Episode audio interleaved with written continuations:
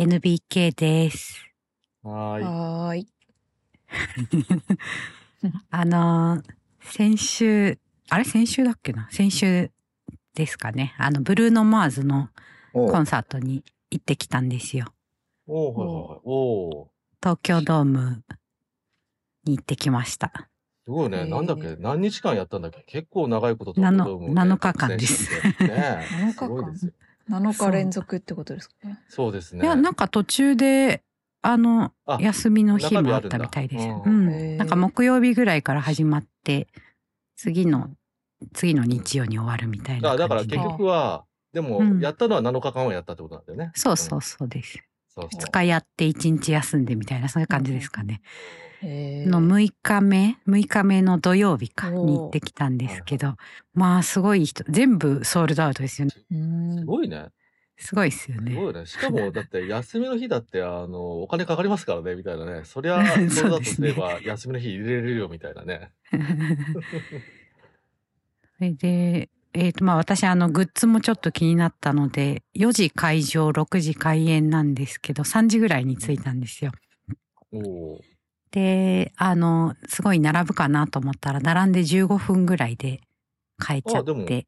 うん、意外とサクッと早めに行けたからそうですね。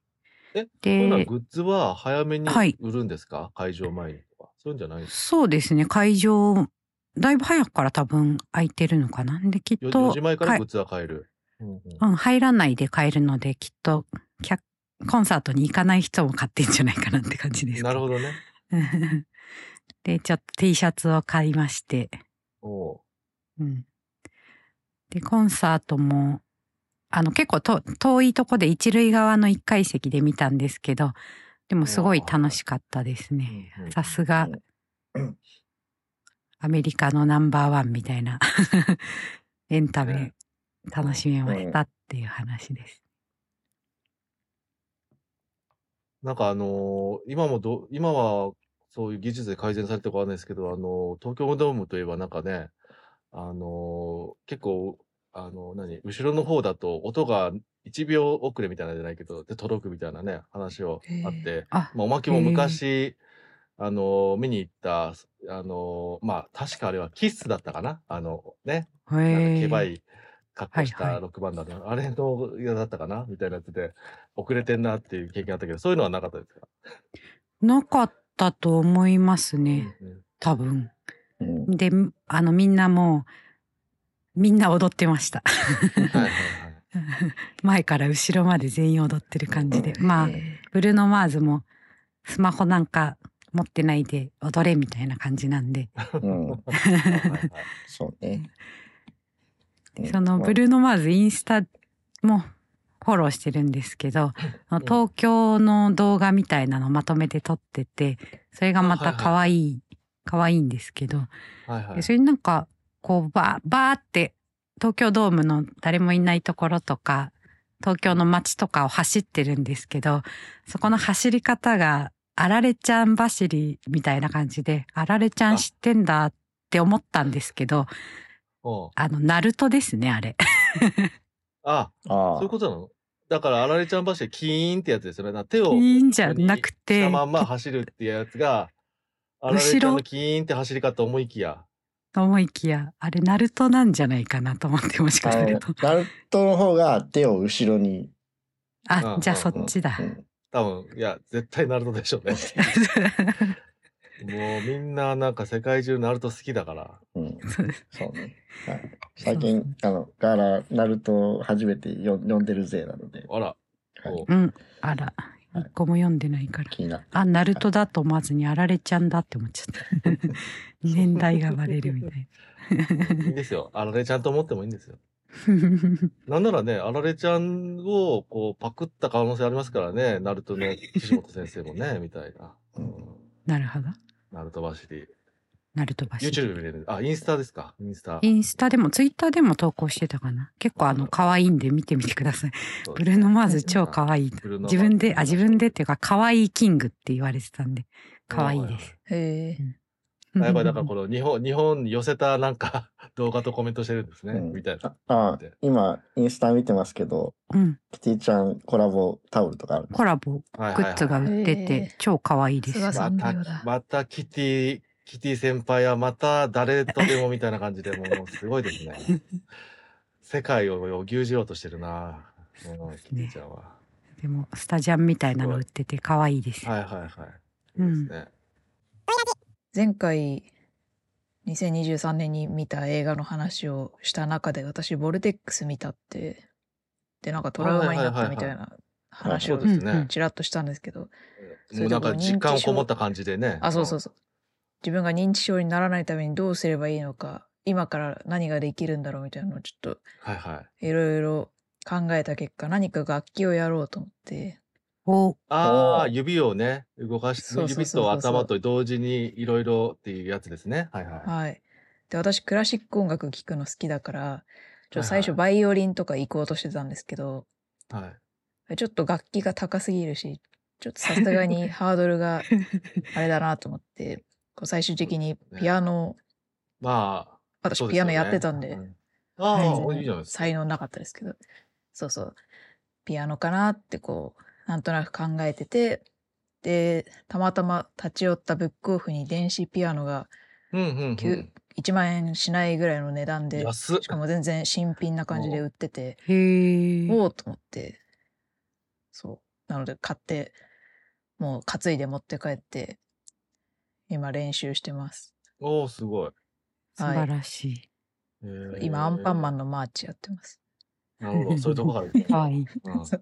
大事でね大事、。こう、アンパンマンのマーチになってすごい歌え、歌もね、ちっちゃい子も歌えるような感じだから、ひピアノで弾くのもさぞ楽勝だろうみたいな、すごい舐めた感じで、ちょっと楽譜を検索して、見たら、全然弾けない。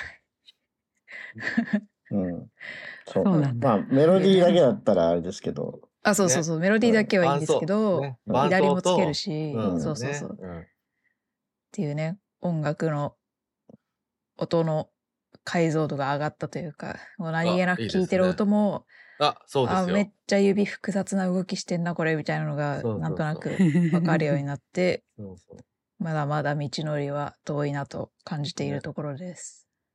でもね、あれですよね。やっぱ何でも楽器とかもそうだけどね、ちょっとでもかじる程度でも触ったりとか、や一回でもちょっとやるとね、解像度変わりますよね。音楽聴く時とか、そう本当に変わります。ですねうん。多分私小学いくつかな？3 23年生ぐらいから多分5年生ぐらいまでピアノをやってたはずなんですけど、うんうんうんうん。だからなのかわかんないですけど別に手は見なくてもなんかわかるというかあここあはいはいはいがどうでここら辺はいはい。がそうだな音みたいなのはわかるから、多分何もやってなかったら挫折してるなっていう この年齢でやっちゃうとだろうなってだからバイオリンにしとかなくてよかったって思いましたね。そうね。バイオリンもやりたいそうだな。うんあの、まあ、バイオリンとかギターとかはね、あの、左右連動してますからね。そう、そうう、んそうなんです。そうほうほうピアノとかの方が大変かもしれない。そう、うんそうなんです。だから、その、大元の目的の、うん、そういう予防のためには多分、鍵盤がいいですよ。そっかなるほど。右と左違うことをやるという意味でね、うん。刺激をはいいたくさん与えるというか、大正解をそうですったなといううん感じですね。NBK も小学生はいの時、ピアノやっぱやってたんですけど、はい、練習嫌いすぎて、うんあんまいい思い出がなくて、そうね。わかる私もです。そうねなんきか、楽器や習いりたい。事だとそうなりがちよね。そうですね。うん私はドラムやりたいな。あああ、いいですよ、ドラム。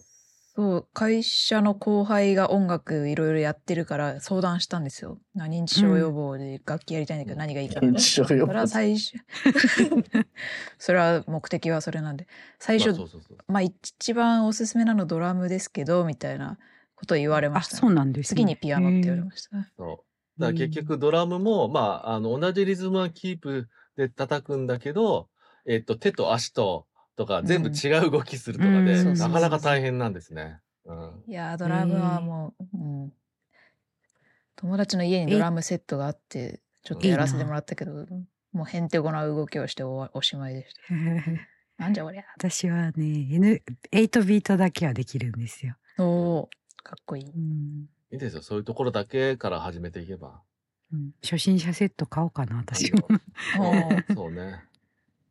まあ、ドラムはちょっとね、お家でするのはこう、振動とかあるからね。まあ、でそうでもあれか、その、そう集合住宅とかじゃなければ問題ないかな。うんまあまあそうです。家なので、そうですね。家できる。ね NPK さんはいけますね。いけますね。そうそうそう。ドラムはなかなかその電子ドラムとかで音は出さないようにしても、うんうん振動とかはあるので、うんちゃんと対策しないととか結構あって、なるほど。そう。うん上の階の人だと特にみたいなのがね。そうですね。うんはい。ガーラも最近ピアノの練習してます。おおなんですか？流行ってんの、うんなんかこれを弾こうみたいなので考えてるんですか、いや、あの、ピアノの音を入れたいなと思って、自分の音楽に。自分の曲にね。なるほど。練習、やっぱ嫌いになるとピアノも嫌いに一時期はなってたんですけど、うんうん。ジャズとかを聴き始めるとうんやっぱうんピアノかっこいいってなりますよね。うんそうですね。そうですね。結構ピアノ、まあストリートピアノとかもあるから割とこううん道歩いててもね、演奏してるの見たりすることは割と多い楽器かなと思って動画とかもよく上がってるし、そうですね。なんかねそういうの見ると結構ありますねね。ちょっとあ私もみたいななりますね。なりますね。うんピアノはいいし、ピアノはずるいんですよ。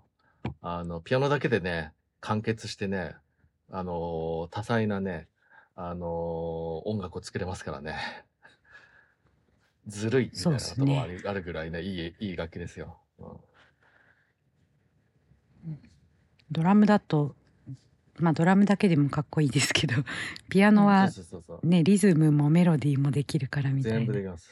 うん。ね。ということでね、じゃあそのうち、そのうち、みんなで生演奏のが、なんか、やるのかやらないのかみたいなね。絶対無理です。いや、大丈夫、大丈夫。あの、簡単なことさえすればね、あの、触ったことない人も初日からね、バンドは組めますというね。私はそういうこともい1、2回やっておりますけどね。はい。ワークショップみたいなことを。はい。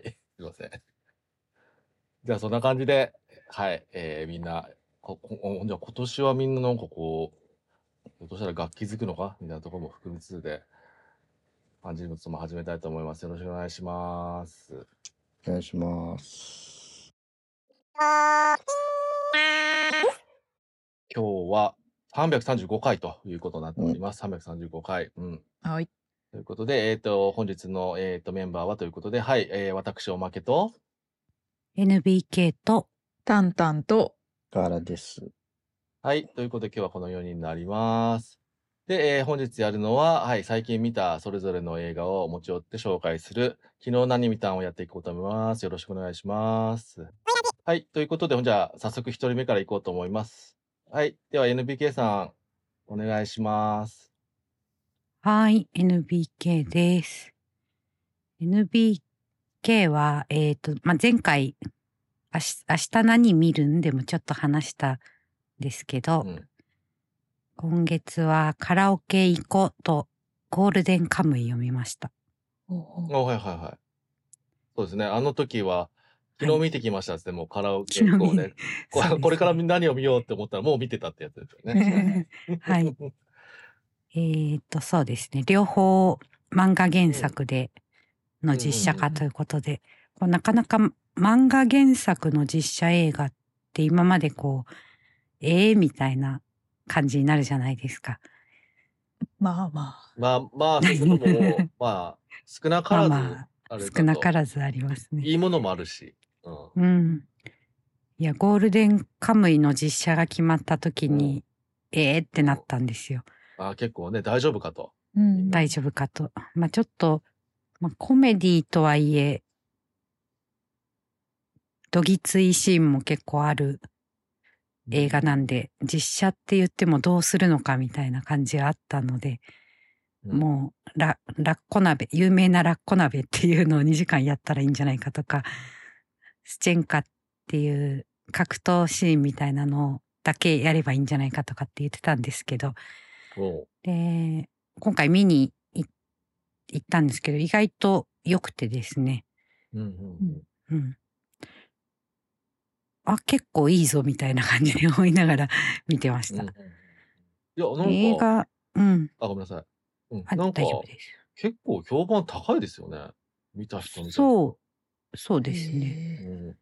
物語は203高地っていう、まあ、えっ、と、ロシアとの戦争から始まるんですけど、そこはもう結構ちゃんと撮っていて、しかも多分漫画は数ページなんですけど、しっかりがっつりとやって、うんうん。はい、そのパートがね、え。ーやってて、ちょっと、まあ、えっ、と、ゴールデンカムイといえばコメディのところは有名なんですけど、コメディよりもシリアスによっている感じにしたのかな。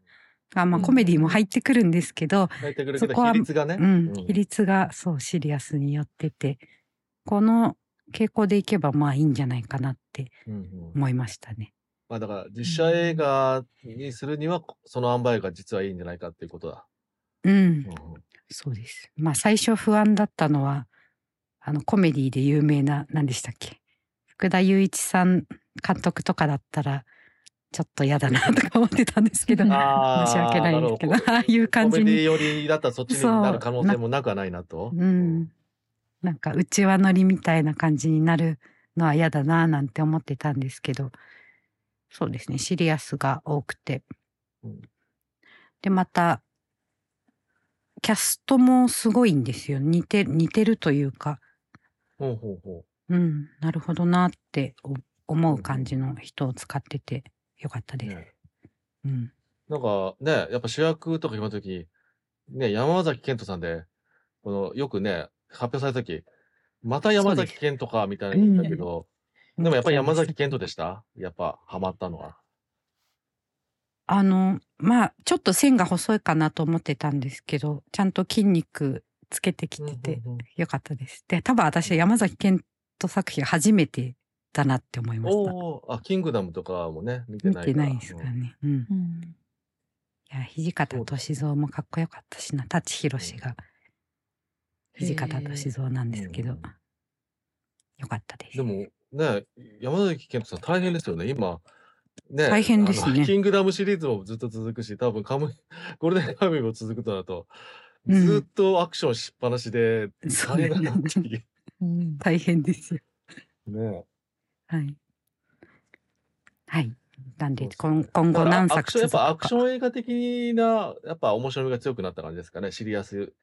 そうですね。アクション、ねやっぱハイアンドローのアクションそうですよね監督ですね。うんはい。はい。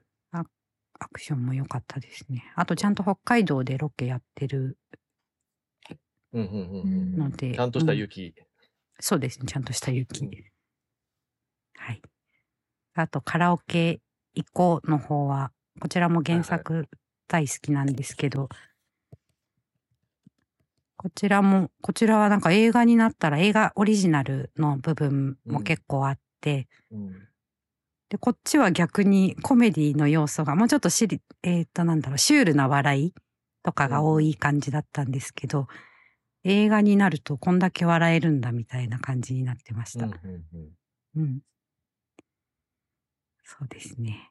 え映画館で漫画も。と違うところが面白いみたいなね、そうです話題になっね。ていて。いやーなんかそれ聞いて、あ、おおまけもカラオケ行こうはちょっと見たんですけど、うん。あのー原作読んでないから、どこがね、あのープラスで含まなとことか知らないから、後でちょっとそういうね、あの、某ラジオのこ解説とか聞いて、あ、そこもそこうんもそこもオリジナルなんだって聞いたら、オリジナルで膨らましたところはめ、全部いいっていうところで、そうなんですよ。やっぱり乃木明子ってすげえんだなと思いました。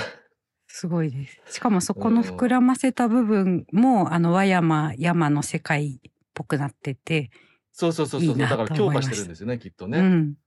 やっぱだから本当に乃木明子ってやべえなって思いました。うん。すごい面白かったです。もう一回見に行きたいな。なんか、元気が出ますよね。うんうんうん。カラオケ行きたくなりますよね。うんあれ歌いたくなるんですかね？みたいな。わかんないですけど。そうですね。意外と NBK あの、もともと歌うんですよ、紅を。おそうなんですか。はい。あの、カラオケには、なんだろう、本人歌唱が入ってるライブバージョンがあって、へえ。それ、それを入れておけば別に歌えなくても、あ、なんかごまかせる、そうそうそう。ね、一緒に歌って、あの、あれですよね。だから、あの、ジャニーズ方式というか、ジャニーズのね、全員で歌えば、誰が歌っても一定のクオリティができるという方式がありますけども。はいうん歌わないでヘドバンしとけば楽しいみたいなところありますから。いいんですよね。あの、入る前にくれないだって叫れば、もうそれで勝ちみたいなね。そうですね。でした。はい。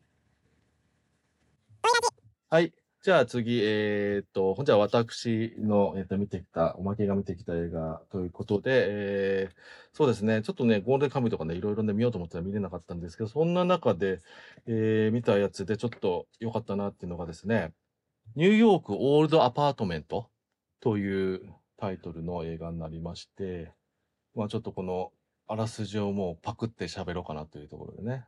はい。えっ、と、どんな話かというとですね、えっ、と、とあるサイトのことをちょっとまあまあ読もうかと思うんですけども、えーまあ、大枠としては、はい、大都会ニューヨークの片隅で懸命に生きる移民家族に訪れた悲劇と成長を、ま、優しい眼差しで描いたヒューマンドラマということで、で、あのーちょっとしたあらせていくと、えーまあ、あの安安定した生活を求めて、まあ、ペルーからアメリカに、えっ、と、移民で来た、えっ、と、家族がいまして、えーまあ、ニューヨークで、まあ、不法移民として暮らしてるんですね。はい。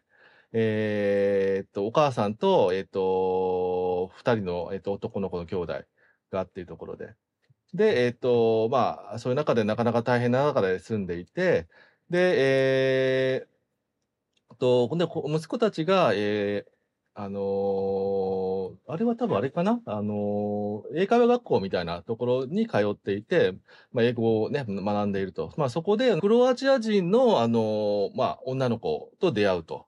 まあ、結構こう、なんだろう、モデルとかやってそうな、結構、あのいけてる感じの子なんですけども。で、まあ、そこで知り合っていくうちに、いろいろ、えっ、と、まあ、なんていうか、やっぱりこう、好きになったり、な、なんかしたりとかしながらやっていくというところで、えっ、と、まあ、でも、それぞれがやっぱりこう、あの、不法移民とか、そういうところで来ているから、えーいろんなことが、実は、あの、あるよというようなヒューマンドラマでございました。はい。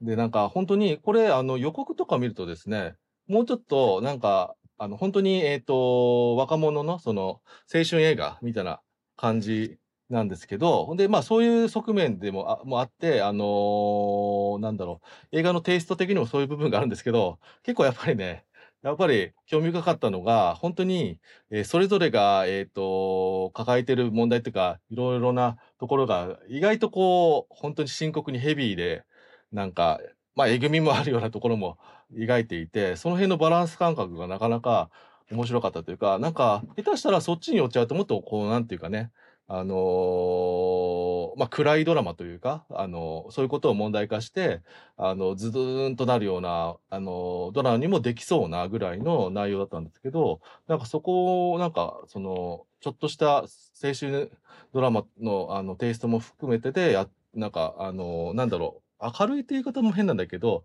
少し軽みもある中で描いてるのがちょっと特徴的で良かったですね。うん。で、ちょっと面白いのが、やっぱりこの、まあ、タイトルが、ああの、日本これで放題みたいなんですけど、あの、ニューヨークオールドアパートメントということで、ニューヨークの話なんだけど、えーストレートな、なんかは、えっ、と、アメリカ人白、あの、白人のアメリカ人は、そん、ほん、ほとんど出てこないっていう部分もちょっと、なんか、新しい感じかなと思いましたね。はうい。んこれはまだ上映中ですか？あ、これはまだ上映中ですね。1月の中旬ぐらいから始まっているので、まあちょっと単館系で、えーやっていますので、または、えー見れるんじゃないかなというも思いつつで、はい、そうですね。うん。で、多分あの、さっき言った、あの、ペルーの移民家族の、あの、二人の、えっ、と、男の子の兄弟が、これが本当の兄弟で、確か、あの、双子なのかな？みたいな、二人を使っているとこもなんか、あの、空気感、その本当の空、あの、ちょっと、あの、なんだろう。こういうも題材ってなんかドキュメンタリーとかにもなりそうなね、部分をはらみつつと、あ、はらみつつじゃない、なんか、あの、含みつつというところで見ると、このキャスティングはいいなと思いましたね。うん。まあね、あんまり有名なね、監督さんでもないし、あなんかあの、有名な俳優さんが誰も出てるないような映画ではあるんですけど、なかなか、あの、なんだろう、結構こう、なんだ、さっき言った、あの、バランスではあんまり見たことあるようでないような映画で、とても興味深くって、本当になんか、アメリカのニューヨークの話やってるんだけど、なんか、なんだか、その、描いている、あの、題材とか、移民の問題とかね、あの、そこで、あの、ニューヨークで来たって、なんか、なんか、なんか、なんか結構辛い、なんか、あのひちょっと、まあ、貧困に近いようなところで、なかなか辛いじ、ところを、を描いてるっていうのが、なんか、あの、新しくて、なんか本当に、どちらかというと、なんか、その、アメリカの映画じゃないような、なんかあの国際映画祭とかでいろいろな、見るような、いやいろんな国の映画見ると、ね、そういうとこがクローズアップされて面白いなと思って、そういうのにも近い感覚でね、ちょっと不思議な映画でね、ちょっとおすすめしたい感じなんですよね。うんうん。あとちょっとね、この映画ちょっと面白いなって、面白いなっていうか、あふと思って、あれ？って思ったところがあって、なんかまず、タイトルが、あの、映画の中のタイトル出るじゃないですか、普通にね。うんそれだと、あのー普通だと、海外のね、映画をだと、あのー邦題じゃなくて、ね、あの、元のオリジナルの原題が表示されるじゃないですか。うん映画の中のオープニングだと。ね。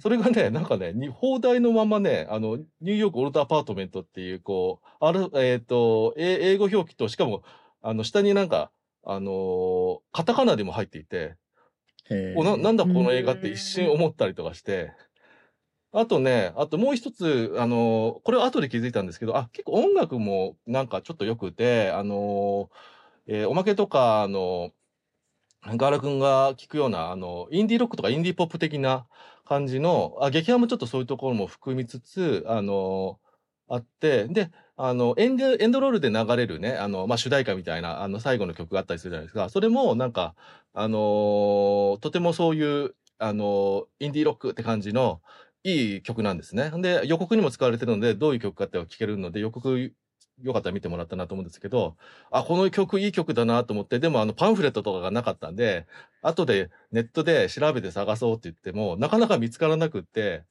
なんでだろうと思って、で、あのーさっきも言ったように予告で同じ曲が流れるから予告を、えーちょっと流しながら、あのーアプリでね、あのスマホのシャザムっていうやつがあると思うんですけど、あの、流れてる曲を調べてくれるっていうね、音を聞いてくれて。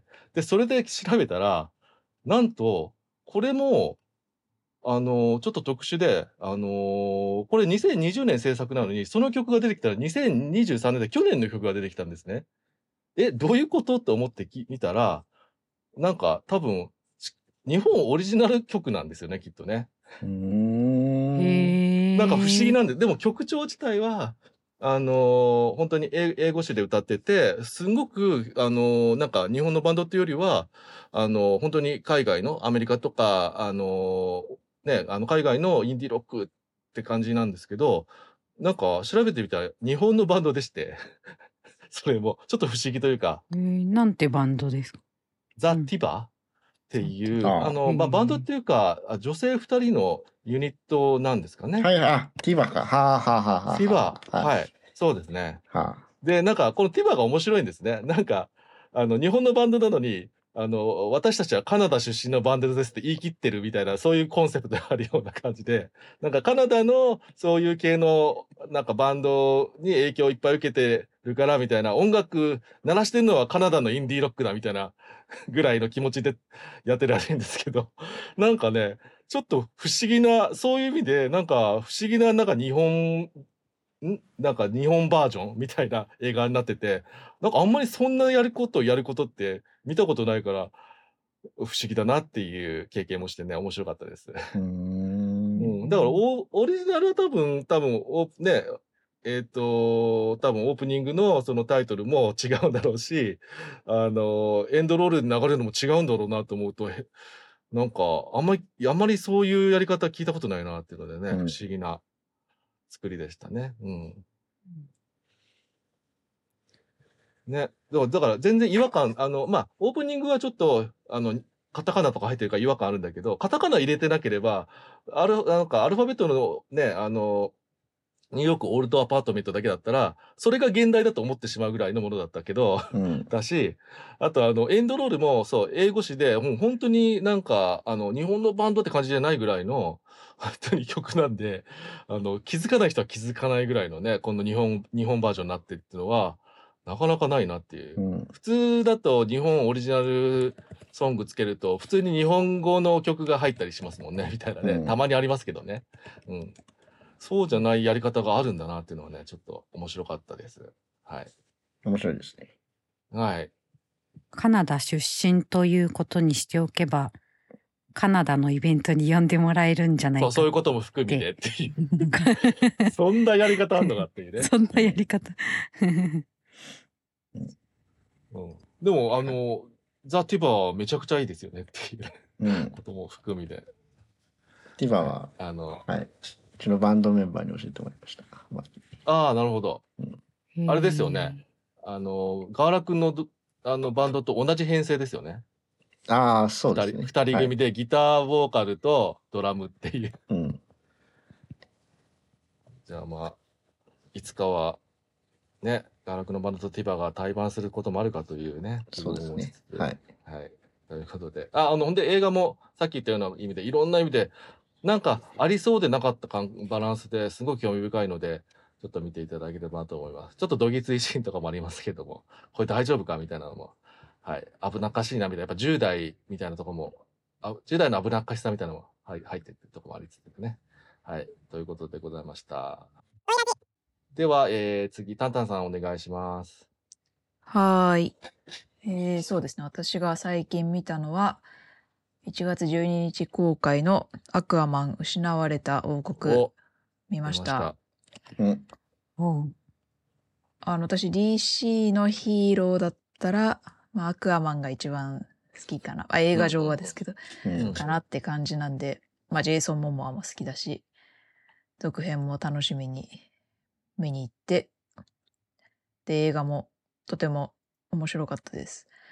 うんだ全然知らなかったけど、これで、これで最後なんですね。DC の映画シリーズ。DCEU ってやつですね。DC エクステンデッドユニバースという、あの、なんだっけ、マン・オブ・スティールから始まった ユニバース構想はこれで終わると。はい。まあ、そこだけが残念ですそうなが、んですね。まあ、最後にふさわしい感じのストレートな映画で、私は大変好ましいなって思いました。そうですね。なんか、はい。DCU、あ、ぼあおまけもちょっと、ね、すぐぐらいに言ったんですが、DCU 最後なのに、もはやもう DCU すっ飛ばして、単体としてしっかり終わらせ、なんかやったぞみたいなね、感じでしたね。うん。そうですね。まあ、今回鍵となるのが、こうなんかブラックトライデントっていうなんかちょっとうんじゃ邪悪なトライデントみたいな、まあ、アクアマンが持ってるやつとついになる的な感じのものがあって、まあそれを触ると、こうちょっと邪悪なうん。やつから、こう、俺、俺のために動けみたいな感じに命令されるみたいな、支配されちゃうみたいなね。うんなんですけど、まあまあ、うん。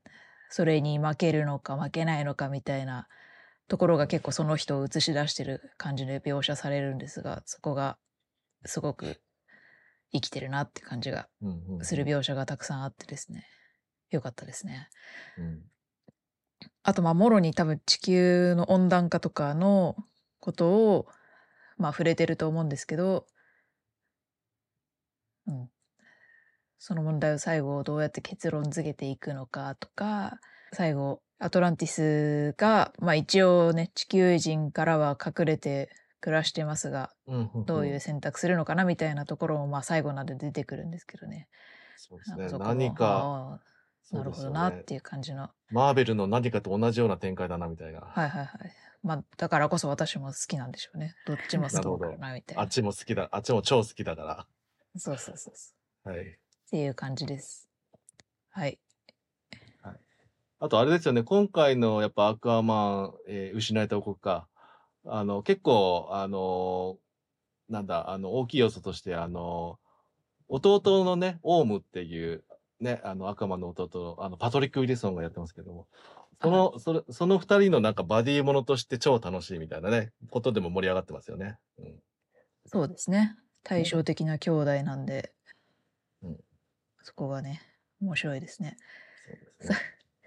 うん。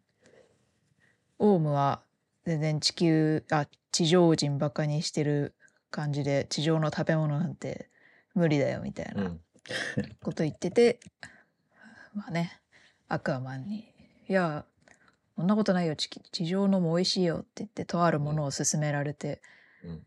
食べるんですけどね。それは我々もそんなに食べないものだけどな、みたいなものをね、口にして、美味しさに目覚めてしまうっていうシーンが面白いんで、ぜひ見てほしいんですけどね。そうですね。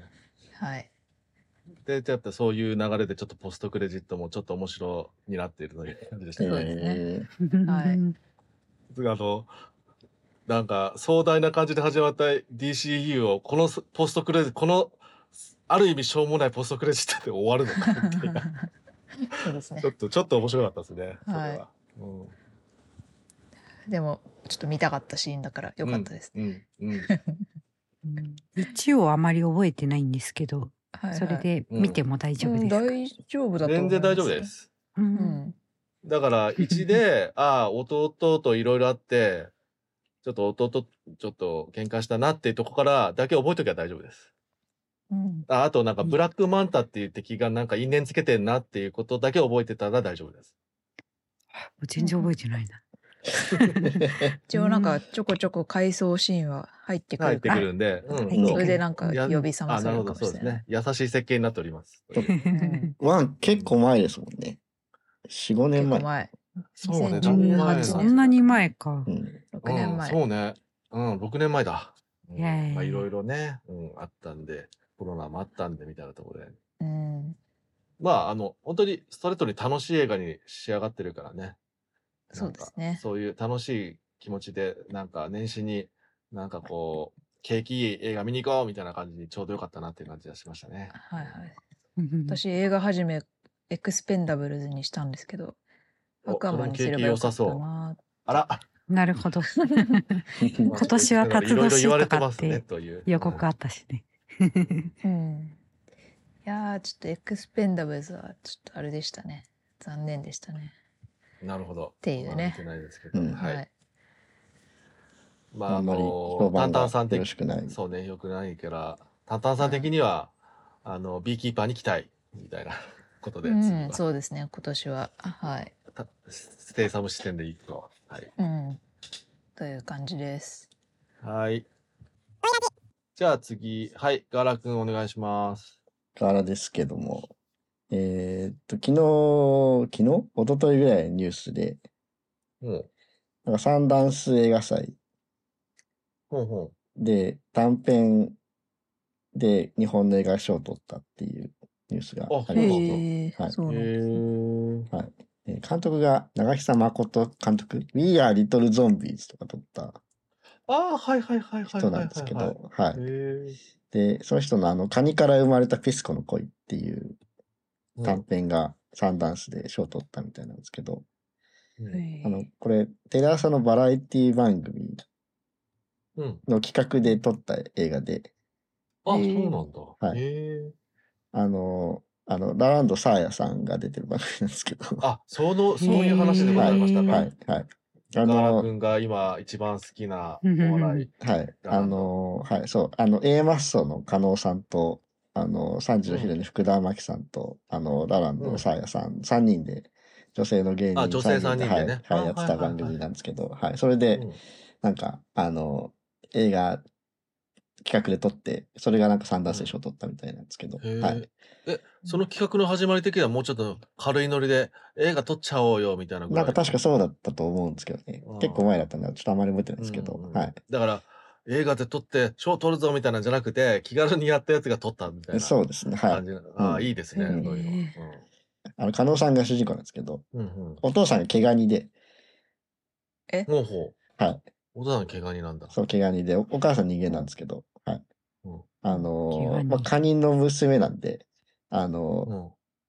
写真撮られるといつもダブルピースしちゃうっていう。まあね、うん。え、それ、自然にね。はいそれぐらいですか？はいそれぐらい。別に、横歩きしかできないとか、そういう。横歩き前には歩けます。はい。そうだねはい。それを。前には歩けんだね。はい。あの、だから、あの、えっ、と、いつもダブルピースしてるんで、あの、まあ、さサーヤさんが、あの、ピスコってあだ名をつけたっていう。なるほど。ああ、ピースのピスコはい、ね。はい。そう。カニ、カニじゃ、カニ、絶対カニとか言われるはずなのに、ピ、ピスコってつけてくれて嬉しいな、みたいな。う んああ、なるほどね。はい。まあ、そんな感じで、ちょっとなんかね、あのーまあ、17分なんでそんなにこう、何がどうっていうは感じじゃないんですけど、うん。映像もこう、ビデオ撮影みたいな、ちょっと味がある感じで、はい。あとちょっとまあ、そういう話、ストーリーラインなんで、あの、ちょっと前城大太郎味もあって、ああ、なるほど。あ結構いいなと思いました。はい。うんうんうんあの、テラサっていう、テレ朝のあの配信サイトで、無料で見れる。あテラサさんね。うんはいはいはうーん。い。あ、ほんじゃ見れるんだ。はい。あの、会員、会員登録が必要かもしれないですけど、あの、お金払わなくても見れるんで、ちょっと興味がある人は見ていただいたらいいんじゃないでしょうか。はいはいなるほど。だってサンダンスで撮りましたからね。うんそうですね。まあは、い新作で言うと、あの、えっ、と、僕らの世界が交わるまでっていう、うん。うんうんえっ、と、ジェシー・アイゼンバーグの、えーうんうんうんうん初監督作品ですかね。うんうんはい。はいはいえーを昨日見てきました。うん。一応その、えっ、と、エマストーンプロデュースって書いてあるんですけど、あの、エマストーンの、えー最近、最近なのかな？最近作った、えっ、と、うん Fruit Tree っていう映画制作会社で作られてるみたいですね。はい。うん。あ、じゃあ、制作はそれなんだ。なんかね、A24 のって言ってるけど、A24 配給って意味なんだね。そしたらねみたいですね。はい。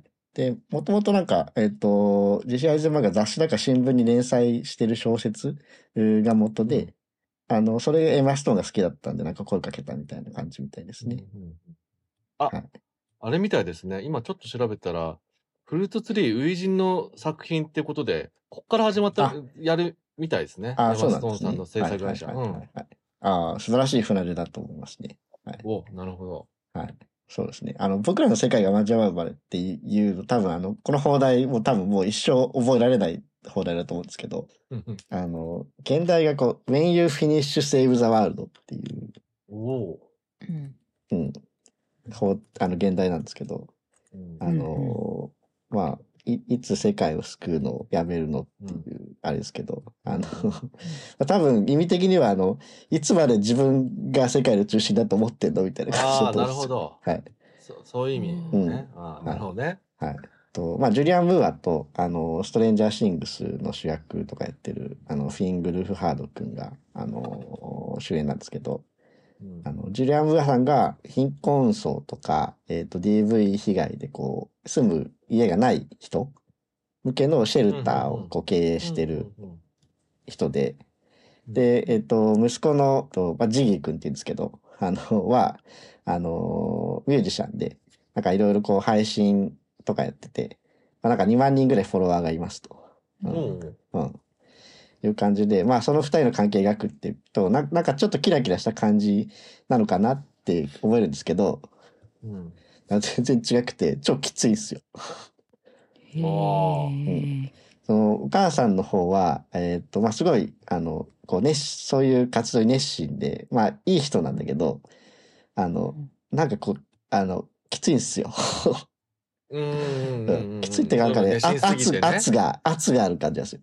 ああ、はいはいはい。なんだから、あのシェルターの職員さんたちも、なんかこう、この人に話しかけるとなんか、はい、みたいな感じでちょっと固まっちゃうっていうか、そう。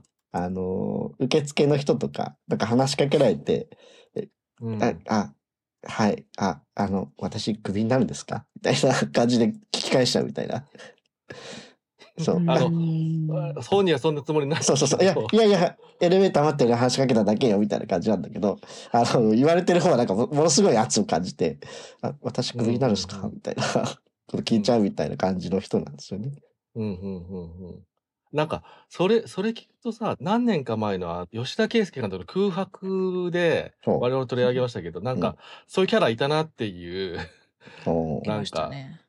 寺島しのぶさんがやってるキャラが、あーまさにそんな、はいはいはい。ね、感じでしたね、みたいな。うん。ああ、どこにでもいるんだと、世界中ね。うんいいことやってるのに、みたいな。ううんんそうそうそうそう。そうで、息子の方は、まあ、あの、まあ、2万人もフォローはいるんで、こういい感じのこうインディーロック、うんうんあの、オルタナフォークみたいなのやってて、そう、あの、一人でやってる感じそう、一人でやってて家で、うんうんうんはい。で、それ弾き語りでこう配信して、なちょっと投げ銭もらってるみたいな感じ。お、投げ銭までもらえるぐらいいけてるんだ。はいうん。なんですけど、ちょあんまりお勉強とか好きじゃなくて、はいはい。ちょっとアホなんですよ。おはいはいはい。うん。で、あのーこう学校行くと、すごい政治的なことを熱心に、あのー話すい、いつもこうディベートしてるような、あの、女の子が、たちがいて、その中の一人の子が、まあすごい、こう、あの、熱意持って、こう、まあ、賢そうに喋ってるんで、うん好きになっちゃうんですよ。ああ、はいはいはいはい。なんだけど、うこう、うん、アホなんで、あのーこうんう、話入っていけない。ああ、はいはいはい。そう。で、話入っていこうと思っても、いや、僕、2万人もフォロワーがいてさ、って。ああそう。で、ー何千で結構稼いでんだよね、みたいなことしか言えないっていうわーうん恥ずかしくなっちゃいますね。ね、そう。自分、自分の 承認を求めることしかやってないってことね。そうそうそうそう相手を認識してもらうために、あの、相手とのこの会話としての相手を知らなきゃいけないはずなのに。自分のその自信を持ってるところを押し付けてるってことね。そうそうそうそう。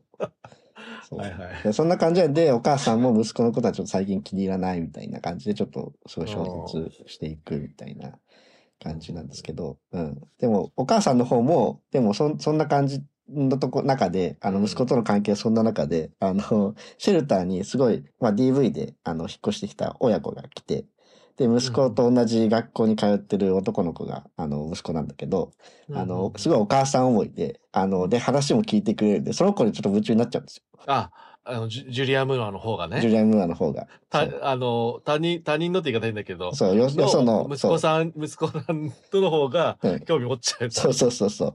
そう。で、その子は、あの、まあ、おその子自体はお父さんとはそんな関係悪くなくて、お父さんのじ自動車工場をちょっと手伝って、あの、そこに、まあ、あの、就職したいんですみたいなことを言ってるんですね。うんおお母さんのことはすごく守ってあげたいんだけど、あの、自動車の仕事も好きなんで、そこに就職しようと思ってるんです。高校出たらって言ってるんだけど、いや、あのね、あの、大学に行くと、あの、ものすごく世界が開けるから、絶対あなたならいいと思うのよ、みたいな。感じで、強烈にこう、おせっかいか始めちゃうみたいな。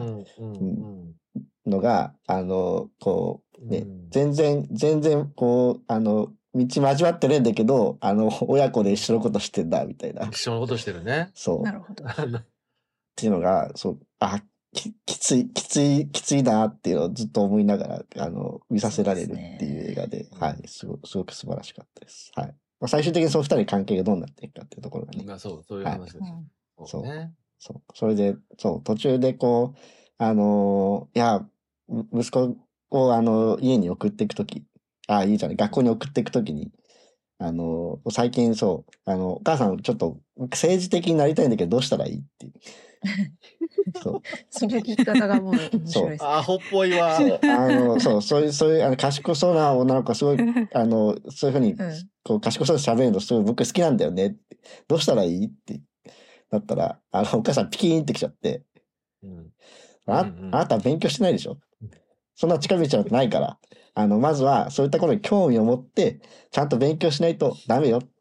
そんな、そんな近道なんてないから、あの、友達に賢そうに思われたくてそういうことに手を出すのはやめなさい。うん。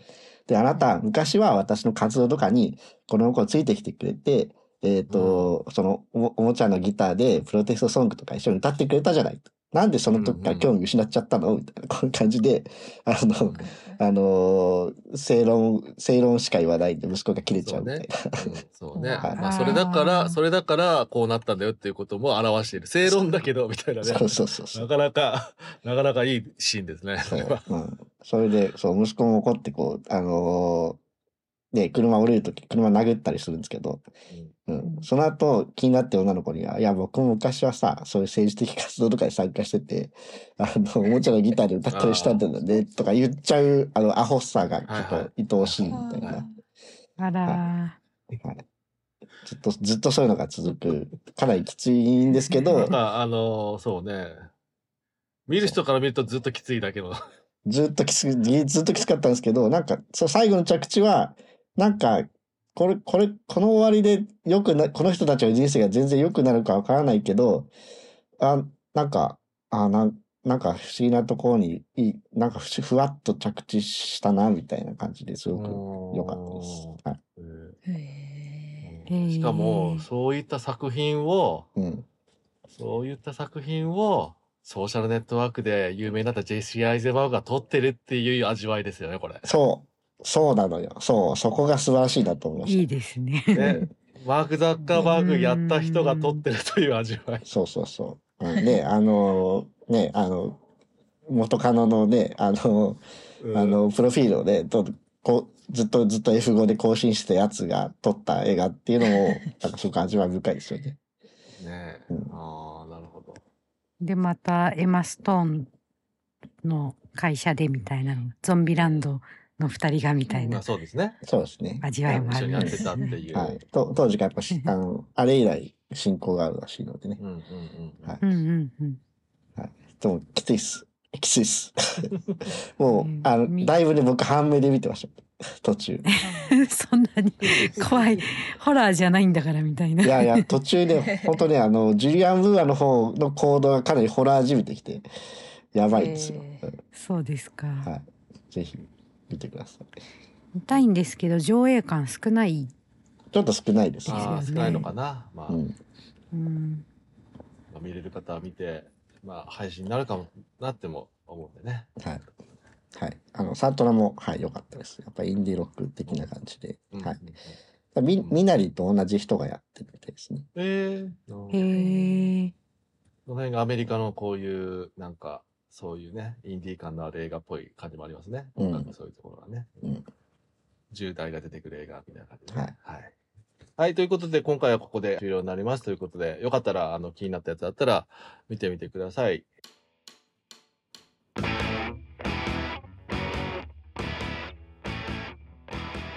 はい。ということで、エンディングになります。えー、では告知というところで、はい。えー、っと、おまけから映画ファンの集いの告知をさせていただきます。はい、えー次回の映画ファンの集いはですね、えー2月、えー24日の土曜日、えー、と3連休かな？3連休の中日なになってると思うんですけど、はい、2月24日土曜日に行います。えー、と場所はいつも最近やってる、えー六本木のスポットさんというところでやってますので、えーまあ、駅からも、あのー入り口をちゃんと間違えなければすぐそばというところで分かりやすいえっ、と、と東京ミッドタウンのすぐそばにありますので、よかったら遊びに来てください。えー詳しいところとからは検索して、申し込みなど見てください。よろしくお願いします。はい、ということで、はい、えー今回335回、えーこれで終了となります。で、えーえー次回、えーちょっと久々に、えっ、と、一個作品見てみんなで語ろうという、お、えー急ぎ映画館をやると思います。はい、えーということで、まあ、とはいえ、あのーなんだっけ、これあれだよね、配信のこと考えると、あの、募集あと3日ぐらいしかないんだよね。まあいいや、うんここは置いといて。はい。ということで、えー次回、えー取り上げるあ作品は、はい、結構もう話題になってますね。えーヨルゴス・ランティモス監督の新作、哀れなる者たち。こちらをみんなで取りあ取り扱っていこうと思いますので、えーもし見た方いらっしゃいましたら、ぜひ感想などもいただければと思いますので、よろしくお願いします。お願いしおます。願いします。はーい。で、またなんか、あの、ね、あの、はい、あの、この番組の感想とか、いろいろ、えっ、と、コメントとかあったら、えー X の方で、えーハッシュタグど、えー、ドイラジつけて、えーコメントいただければ、我々も、えー読んだりできるので、えーお願いできればと思います。よろしくお願いします。はい。します。あと大丈夫か。はい。伝えたら。はい。ということで、本日お相手は、おまけと、NBK とタンタンとガールでした。はい、せーの。ままたね。またね